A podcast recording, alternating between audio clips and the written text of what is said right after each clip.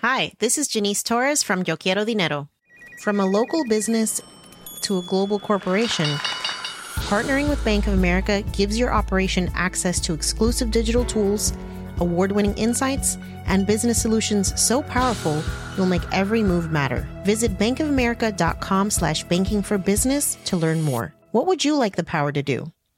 Bank of America NA, copyright 2024.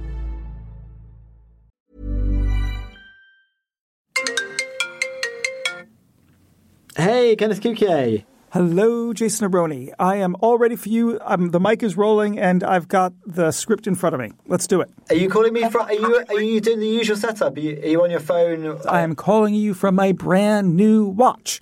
and it works perfectly well. So I'm ready to Hello. march. I can't really hear you.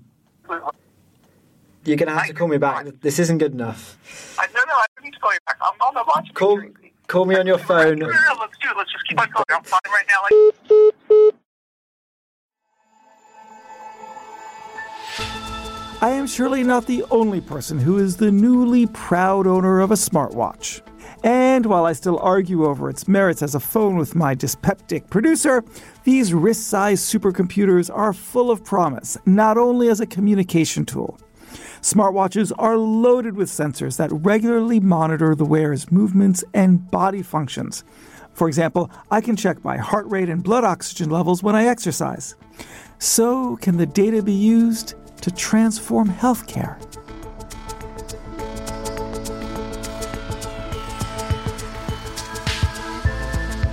Hello, and welcome to Babbage from The Economist, our weekly podcast on technology and science. I'm Kenneth Cukier, an editor at The Economist. Today, we'll be investigating the potential of consumer wearable devices for the future of medicine. From monitoring what's going on inside the body via biosensors, We can measure your core body temperature, your body hydration, blood pressure, metabolites like glucose and lactate. We can measure alcohol in our modules and, and wristbands. To detecting disease outbreaks. we're trying to figure out ways that data from various wearables can be stitched together and harmonized so that we can identify pathogen threats. And we'll ask is there really going to be a wearables revolution in healthcare? I think they're going to become increasingly useful to healthcare. Consumers want more information about their health and they want it in real time, which they can get from some of these wearables.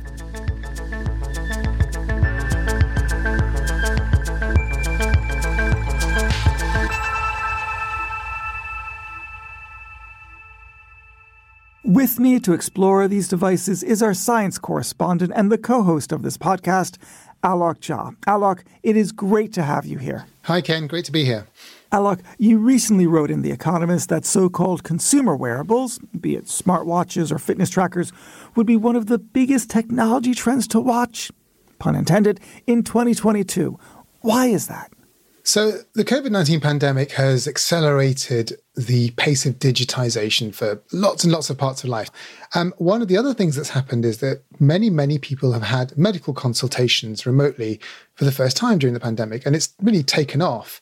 So, analysts reckon that this is something that will continue to grow, and we're going to get a new generation of wearable health monitors to assist in that process of remote tracking. So, at the consumer end, this means wearable devices like Apple Watches and Fitbits that will get more and more sophisticated.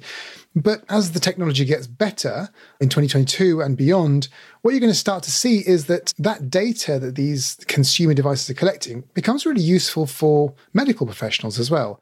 Now, we should be clear, we're talking specifically about consumer wearables, things like Fitbits or Apple Watches. So, what kinds of things can these wrist sized computers measure? So they can already measure things like how much oxygen there is in your blood, and they can measure your heart's rhythm and electrical activity. So you might be able to detect heart arrhythmias, for example, atrial fibrillations.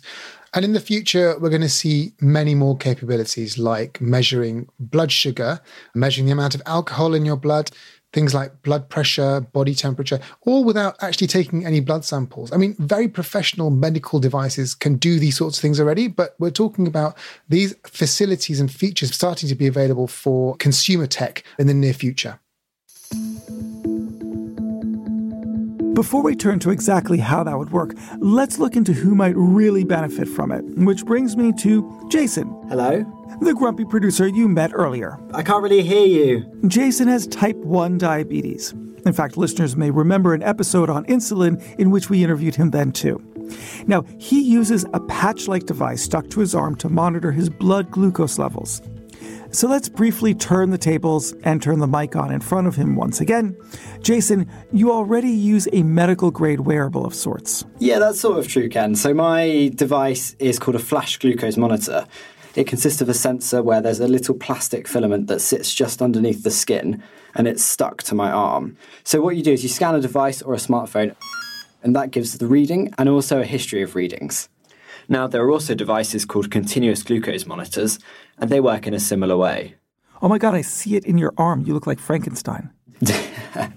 exactly. So the, these types of devices they provide a continuous stream of data rather than the snapshot using the old-fashioned finger prick method.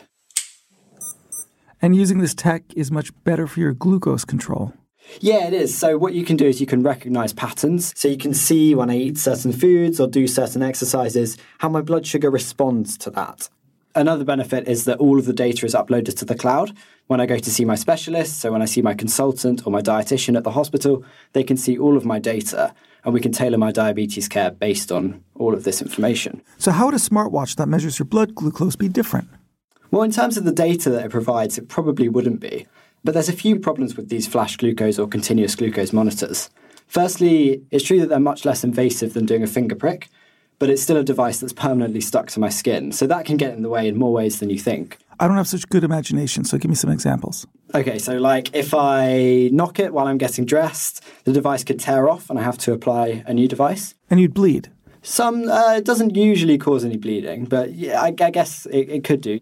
Another problem is the device only lasts two weeks, so I have to change the sensor and change which arm it's on every two weeks, which is only a minor inconvenience, but obviously with a smartwatch, you wouldn't need to do that. More importantly, each new sensor and the device that you use to put it on uses a lot of plastic.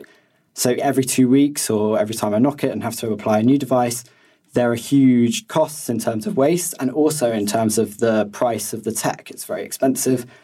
If a smartwatch could do all of this monitoring, presumably it would only be a one time cost and it would be a much more sustainable way to monitor blood sugar.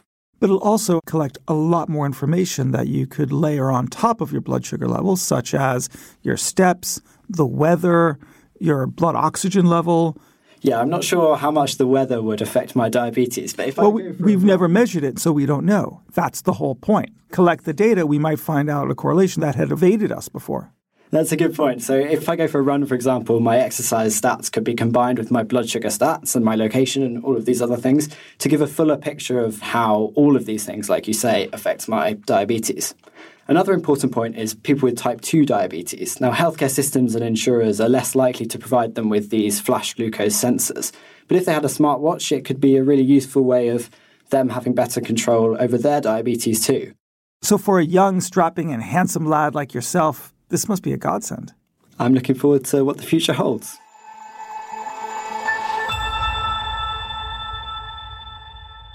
So, Alok, how would a smartwatch manage to monitor things like blood glucose levels?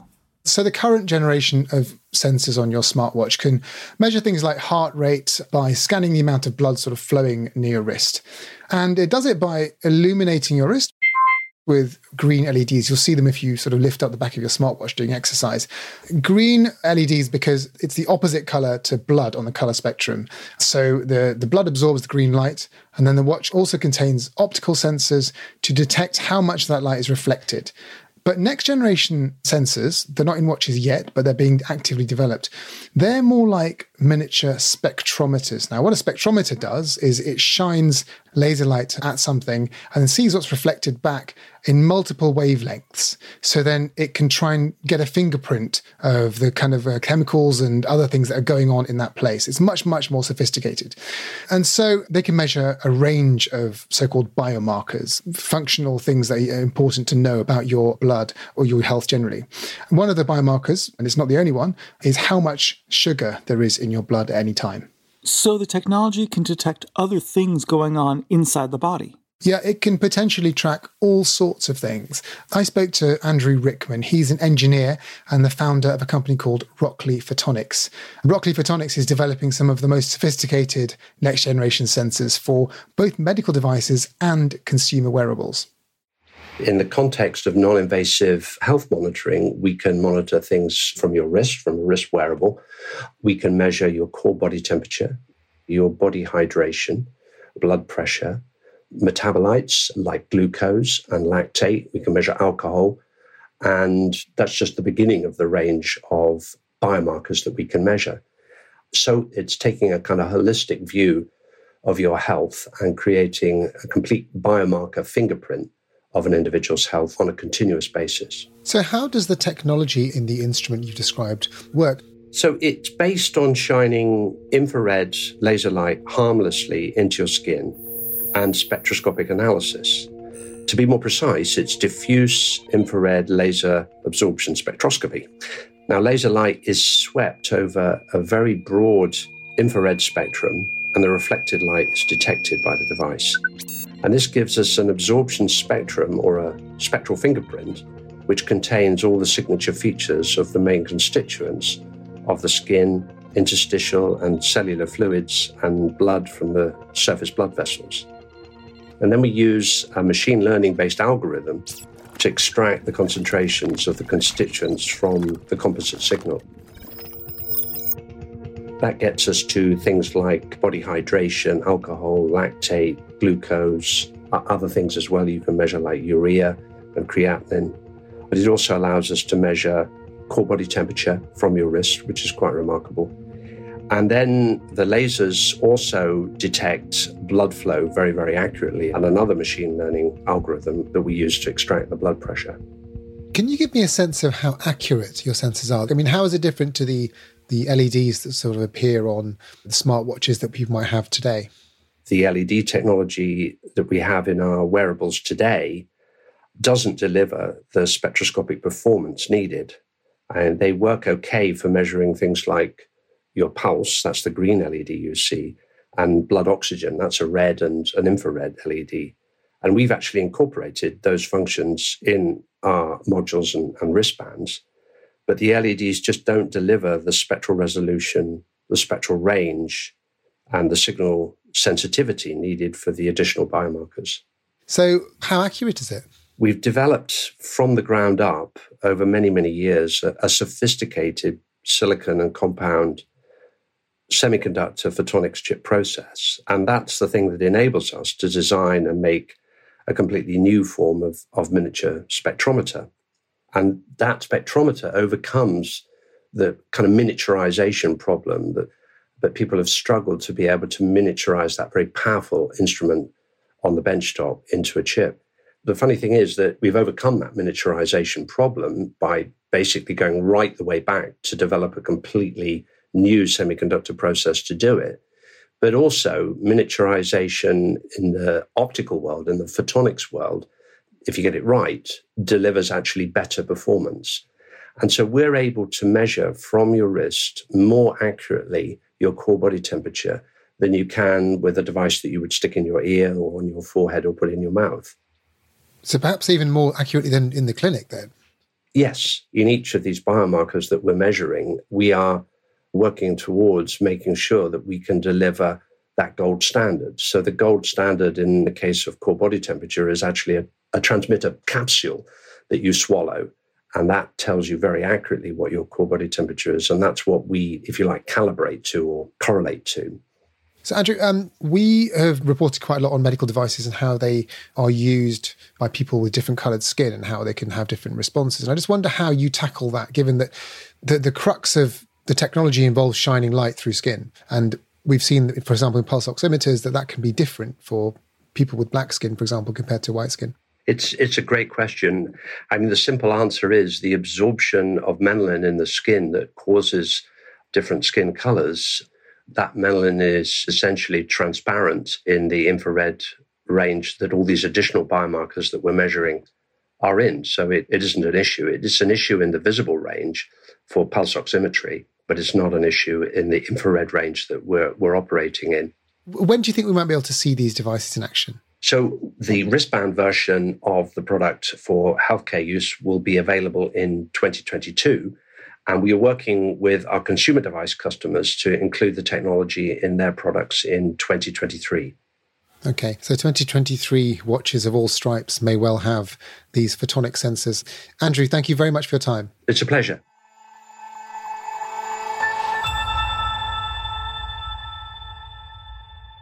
So, Alok, Andrew spoke about a range of different applications the technology could have. But aside from diabetes, what other medical conditions could it support? Well, it could support any medical condition where it's useful to have a stream of continuous data. So, a good example is the diagnosis of people with heart conditions. So, people who might suffer from abnormal rhythms of the heart. Normally, what cardiologists would do is to send a patient home with a heart monitor and they strap it on for a while and you know, hope that they catch one of these arrhythmias, uh, one of these events, so that the doctors can analyze it and work out what's going on.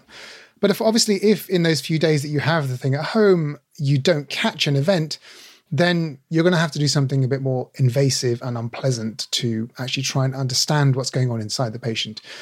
Now, if you're wearing a smartwatch all day long, all night long, for days and days on end, just monitoring all sorts of things, and your smartwatch has a built in electrocardiogram or ECG, then you're going to have huge amounts of data and you will certainly pick up one of these arrhythmias over time. Now, that's useful advice for the doctor, but it's not technically a medical device because to be classed as a medical device, it needs to do clinical trials. You need to make sure that it's safe. You need to make sure that the data is collected properly and needs regulation, most importantly.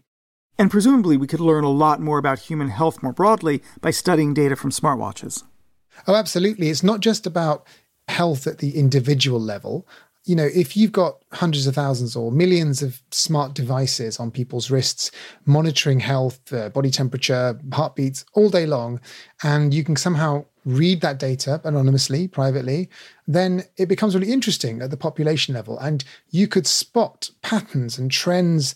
For example, you could even build an early warning system for a novel disease outbreak. Huh. And that might have been very useful to have in early 2020. Well, indeed. I wanted to explore this topic in a bit more depth. So I spoke to Leo Wolansky. He's the director of the Pandemic Prevention Institute, which is part of the Rockefeller Foundation in New York. And he told me how, if the technology had been good enough, wearables might have been useful in our attempts to slow down the initial outbreak of COVID 19. What we're trying to accomplish is figure out ways that data from various wearables can be stitched together and harmonized so that we can identify are there abnormalities in some key indicators that wearables capture. Those key indicators are changes in resting heart rates and indications of fatigue, which are mostly captured through wearables by changes in sleep or sleep disruption or changes in activity, like decreases in steps or overall time being active during a given day. How we develop a network, you know, we're still at the phase of just confirming the research. And these devices are not really designed for public health decision making. However, some wearables do provide really, really reliable data in this regard. So essentially, people who have these sorts of devices already and are measuring things like their own sleep or fitness, that data would be sort of uh, anonymized and collected in some way in the cloud. And maybe public health officials could keep a watch over it. And in a city, for example, one day they noticed that in a particular part of the city, more people are tired, the resting heart rate is changing, something is going on over there. And that gives them some pre warning that there could be a potential disease outbreak going on. I mean, that's a very broad brushstrokes way of saying it, but is that about right?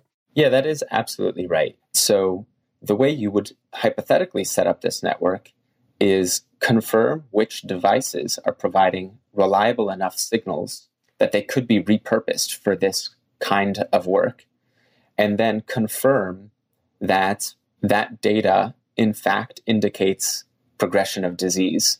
Once we've done that, it would require a type of data sharing, probably a federated one, in which different folks who are capturing this data are sharing not the raw data on their actual resting heart rate, or their fatigue levels because that might be sensitive personally, but perhaps anonymized data that just signals, hey, there's an abnormality happening here. Okay, so what kinds of diseases are we talking about here? What kinds of diseases do you think you might be able to surveil using this sort of technology and these sorts of networks? The research today has focused primarily on influenza like illness, which is categorized as a series of symptoms that a particular individual has.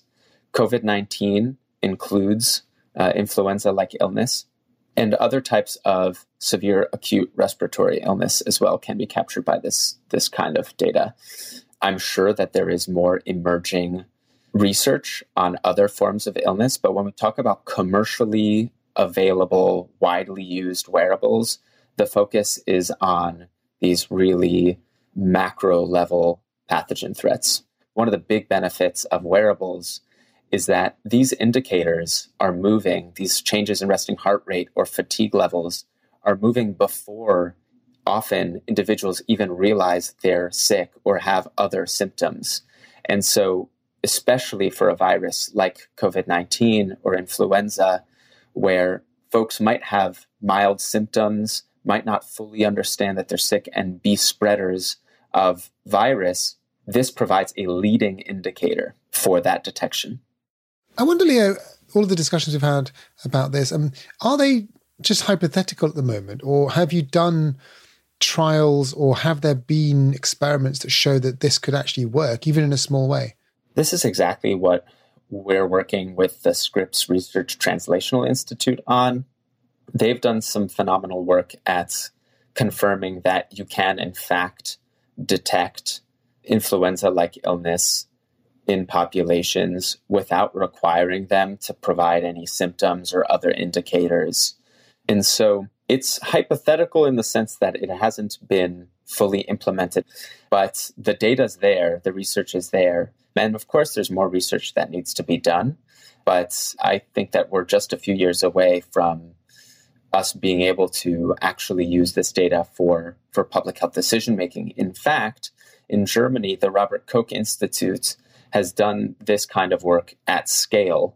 And that data is already being fed into the public health decision making that's going on at that institute. If you got this sort of thing set up, would you have to focus it initially on any particular places, you know, big cities, for example, or hotspots of places where there might be spillovers of new viruses?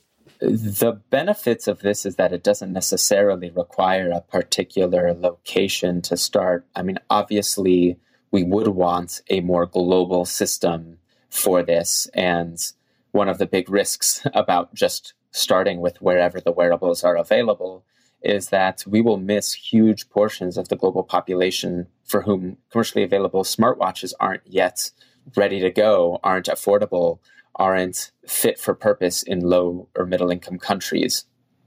Um, you do bring up an interesting point about locations of spillover. You know, some researchers have started to think about what does it look like to develop wearables for animal population. So, can you provide pigs or chickens or perhaps even bats with a wearable? And this is very early days and more pie in the sky. But perhaps to your points about how you might do very targeted use of these kinds of technologies for the purpose of monitoring zoonotic illness and, and risk of spillover events there's definitely an opportunity there too. Thank you very much for your time, Leo. Thank you.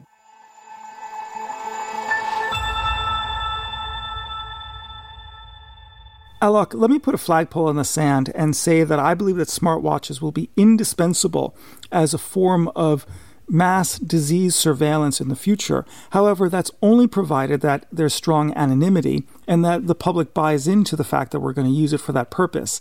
And it'll be a challenge, but I think that we have a moral obligation to actually enable it. I mean, that's correct. If everyone was on board, you could build the kind of system that Leo was talking about there, and it would be incredibly useful. But think about the challenges of doing it, right? The data has to be collected. You have to have agreements with all the hospitals and public health centers in a particular city or country. They have to talk to each other. They have to standardize all of that. And the word surveillance might put some consumers off. You know, do you want to be surveilled um, just in case some new virus comes along? I mean, it might be a good time now to talk about it because people have been going through two years of hell with COVID 19. So people might be more amenable to that. But, you know, there's still going to be a percentage of people who just don't want that to happen at all. But the point I think that Leo's making, and I think that we should think about, is that it's possible. Something like this would be really useful. Whether it actually turns up in the real world depends a lot more on politics and how people feel about companies or healthcare infrastructure monitoring them at times of peace when there's no health outbreaks and things. If you're willing to be monitored all the time, then you're more likely to have someone help you if you have a problem. But of course, then you're giving up data about yourself all the time. Um, it's a really thorny one, but I, I like the idea that this is possible. On that, we can completely agree. Alok, for now, thank you very much. Thanks, Ken. Consumer wearables do have a lot of potential, but as we all know, so often technology does not live up to its hype. Coming up, what are the challenges in making wearable technology sophisticated health devices that change how medicine works?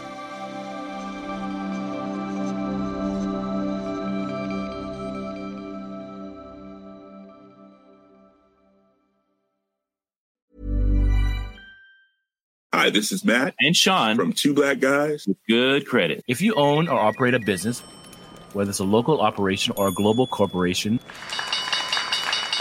partnering with Bank of America could be your smartest move.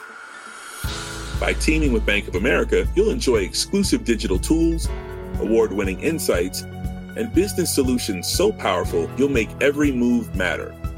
Position your business to capitalize on opportunity in a moment's notice. Visit bankofamerica.com slash banking for business to learn more. What would you like the power to do? Bank of America, N.A., copyright 2024.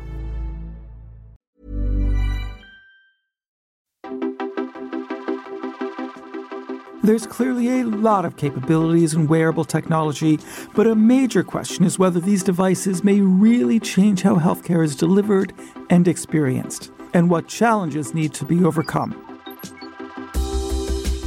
To debate all of this, Alok and I are joined by The Economist healthcare and consumer correspondent, Ore Ogunbiyi. Hello, Ore.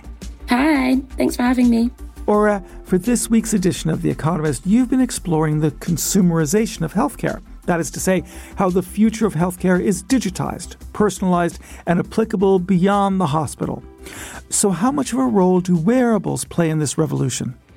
Yeah, quite a big one actually. So as healthcare is becoming a bit more consumer facing and healthcare companies are trying to create this like omni-channel experience for consumers, it's kind of been centered around digitization and more personalization and wearables come in like right in the middle of that. It's a logical entry point for big tech companies who are trying to find their way into the industry. What does the market currently look like for wearables? Well, most of it is smartwatches. So Deloitte estimates that 320 million consumer medical wearables will ship globally in 2022. And most of those are smartwatches and fitness trackers like the ones you guys have been talking about. And of the smartwatch market, actually Apple owns about half of that. In 2021, Google acquired Fitbit in a multi-billion dollar deal.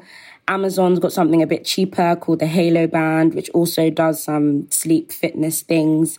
And actually, there's been announcements by Apple that their newer watches will be able to do things like monitor your blood pressure, which Samsung smartwatch already does. So it's mostly the big tech players who kind of dominate the space, but they're basically trying to prove consistently that their smartwatches have some kind of clinical value for doctors. Now, Alok, you've been a proponent of these devices, but do you have any concerns about their use? With the context that I think it's really important that these devices become available and the sensors are robust and we go through the path of regulation and everything. Um, yeah, there are a few concerns, which is that most medical devices require training to use and collect data. So transferring them to the home or consumer technology is going to be complicated. And also, a lot of this data will be analyzed by algorithms. And we know that algorithms have their problems. You're going to analyze data in a way that disadvantages certain groups of people in different ways. If you're going to have many more of these sensors out in the world, we need to make sure that the data that comes from them is properly collected, properly analyzed, and most importantly, then what happens at the medical end for doctors and nurses and others who is going to actually be interpreting this stuff? They need to know how to interpret it well. So i have all of the usual cautions about new technology especially when it comes to people's health We wanted to hear the views from a healthcare professional, so we spoke to Dr. Dusty Narducci. She was a family doctor and is now a sports medicine and eating disorder specialist at the University of South Florida.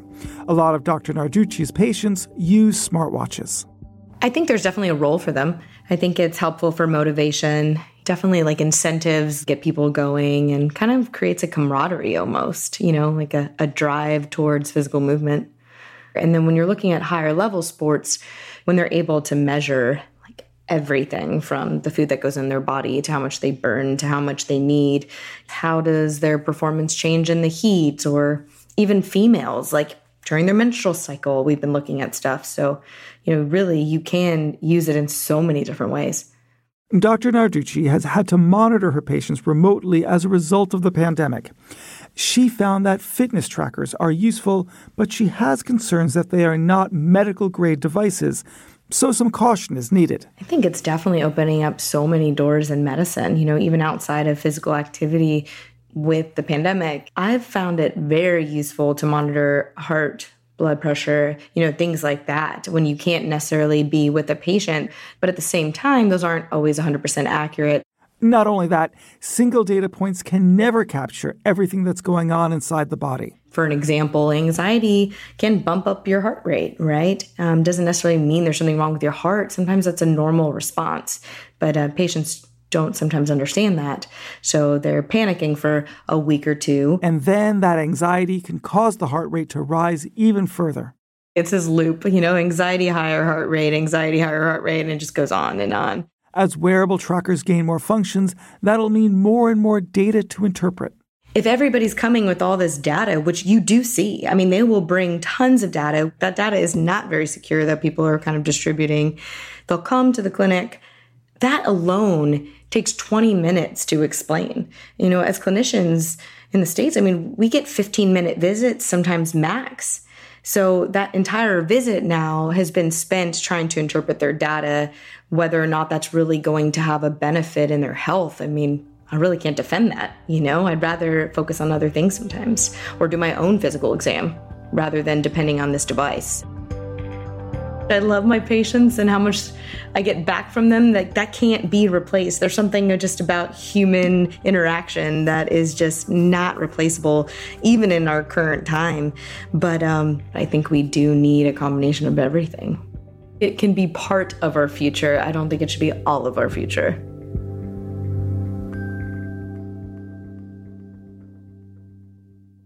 There are also privacy concerns about the personal data gathered by wearables and medtech devices. To find out more, I spoke to Ryan Calo, a professor of law and a tech privacy expert at the University of Washington in Seattle. He told me there are certainly risks to watch out for.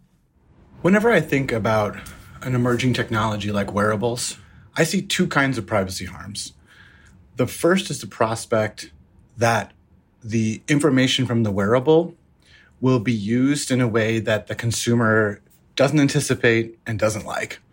And so this might be that the information about their heart rate or how much they exercise would then somehow go into their insurance costs or premiums or otherwise deny them uh, opportunities. The other is this subjective experience of always being monitored. There is always a harm associated with feeling like you're being watched, especially if what is being watched is something as intimate as health data. Now, there's also the risk that the very information can be used to create an inference for other information. What I'm thinking of, for example, would be that movement detection would be able to perhaps work out the PIN number that you type into the keypad things like that, where you wouldn't expect there to be a privacy violation. But of course, when you're being tracked in every single way, there's lots of interesting ways in which information can be recorded from you that you wouldn't otherwise think about. How do you police things like that? So it's not just that wearables are becoming ubiquitous, they're becoming ubiquitous at a time when companies, firms have access to data analytic tools that can make a kind of sense of the data that can be surprising. I, I like to say that artificial intelligence is increasingly able to derive the intimate from the available. Thus, you might be voluntarily giving up information about yourself, about your habits, about your movements, not realizing that inferences can be made about you of a sensitive nature, right? You think that you're just telegraphing your heart rate, you think you're just telegraphing your movements, but you're actually revealing that you've just stolen something at a store or you're engaging in some kind of behavior you shouldn't be. The way that the law protects privacy, often in the United States, but elsewhere as well, it has a kind of dichotomy between the things that you voluntarily commit to a third party and what you mean to keep to yourself. But the ability to derive new insights from existing data are blurring that line and uh, making it so that you don't quite realize what you're saying. So, for example, you might be perfectly willing for everybody to read your tweets on Twitter, but unbeknownst to you, a machine learning system is able to identify with reasonably high accuracy whether or not you have postpartum depression. And that comes from a real paper that where actually researchers were able to do that. And so there is this breakdown between, you know, sensitive and non-sensitive information. I think the law is still playing catch up. So how can these harms be minimized? Well, depending on what legal regime you're within, there may be certain kinds of restrictions or obligations. And so uh, one layer is simply you know, making sure that the folks that are creating these devices are complying with the law. But in the United States, at least, all the law basically says, or mostly what the law says, is that you just can't make false promises to consumers. And so, as long as somewhere, maybe in a long terms of service or privacy policy, you tell the consumer what it is you're going to do with the data, then uh, you can get away with it. But we do have a toolkit that helps to minimize the kinds of harms associated with emerging technology that uses data. And, and they include things like data minimization, collecting only that data that you actually need to do the service, limits on retention uh, so, how long you keep the, the data around, and just in general, trying to give the consumer an adequate mental model of what the data is and how it's being used. Overall, in a world in which data is being shared with big tech all the time, from our smartphones and personalized ads and all that, how much do you think users really care about a little bit of extra data coming from our smartwatches? Sure. Well, I'm sort of tempted to to ask in return how much that that frog cares that the temperature's gone up just a tiny bit. I mean, I think it's you know one of the things that everyone in the world has uh, begun to understand in light of the global pandemic that we're living through is the notion of a risk budget. You can't keep yourself perfectly safe from exposure, but you can budget your risk and invest it in places that really matter to you. I think what we're coming to appreciate is that there's nothing that's free. there's nothing that's uh, very few instances where letting go of your privacy does not come with risk or cost. And the number is 97%. While you were actually answering that last question, I checked my blood oxygen level. Congratulations. Thank you. Uh, I don't know if any hackers are going to use that information or somehow if my privacy will be violated by that but it sure is interesting to talk to you about these issues. Thank you so much. Thanks for having me. I appreciate it. Now, hold on a second. My heartbeat went down to 72 beats per minute, but it had been elevated during the interview at around 80, which I can only ascribe to the fact that either I was a little bit nervous and therefore a little bit tense and all of that, or I was in love. So I'll let our listeners figure that out.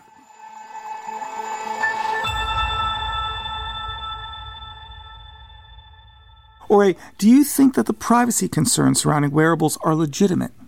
I think they're legitimate, but you've got to weigh them up against what you gain from personalization. So it's a little bit of a trade off. You have to sacrifice some degree of privacy for the personalization that you want.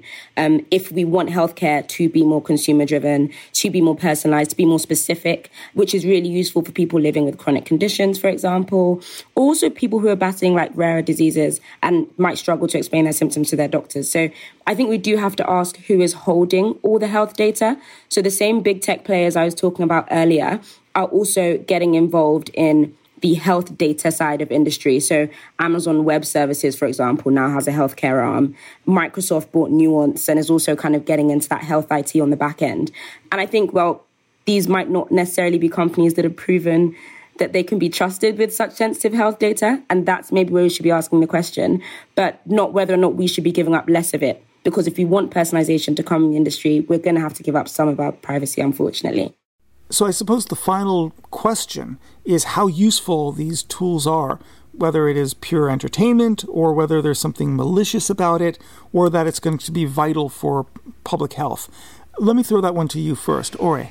I think they're going to become increasingly useful to healthcare. Consumers want more information about their health and they want it in real time, which they can get from some of these wearables that are monitoring them on a number of different metrics. Remote monitoring is also really useful for doctors in terms of allowing them to properly understand symptoms and not just run on the kind of subjective statements that you give them you know, as long as that information is standardized, I think there's a lot that we can do with it. They're also becoming so much more affordable. I mean, Amazon's Halo Band is literally about $100. So it's not just things that are kind of for tech buffs. These are things that can kind of be used a bit more universally. Healthcare has been one of those industries that was kind of the last to digitize. And you have consumers who have such high expectations of the industry because in travel, you get really personalized, really data driven experiences. And healthcare shouldn't really be any different. So I think it's important that healthcare is going in that direction, um, as long as the information that you're getting from your wearables is accurate and eventually, hopefully, standardized. And like Alok mentioned, also regulated so it's doing what it says it actually does.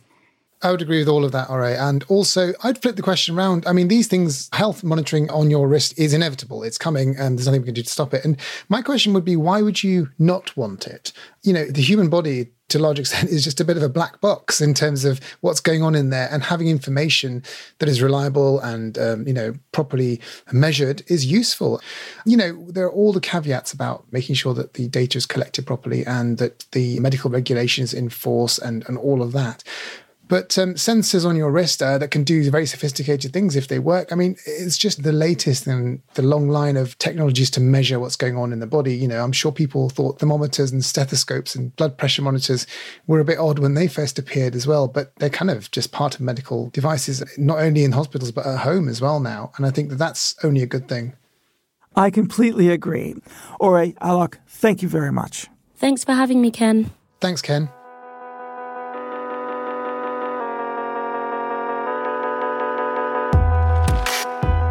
Healthcare technology has rarely been explicitly designed for consumers until now. And that's what makes this latest round of innovation so potentially transformative. Not only that, the pandemic has forced an unprecedented consumer adoption of digital health tech and has inspired people to take their health into their own hands. Changes that are likely to stick.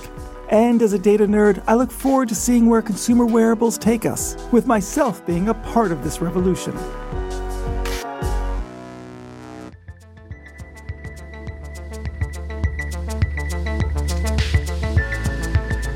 Thank you for listening to Babbage. You can read Ore's brilliant piece on how a wider tech boom is changing the business of medicine at economist.com or in the forthcoming edition of The Economist. For your best introductory offer, go to economist.com slash podcast offer. The link is in the show notes. Babbage is produced by Jason Hosken and mixed by Nico Rofast. The executive producer is Hannah Marino. I'm Kenneth Cukier, and in London, where I'm constantly checking my ECG because I can, this is The Economist.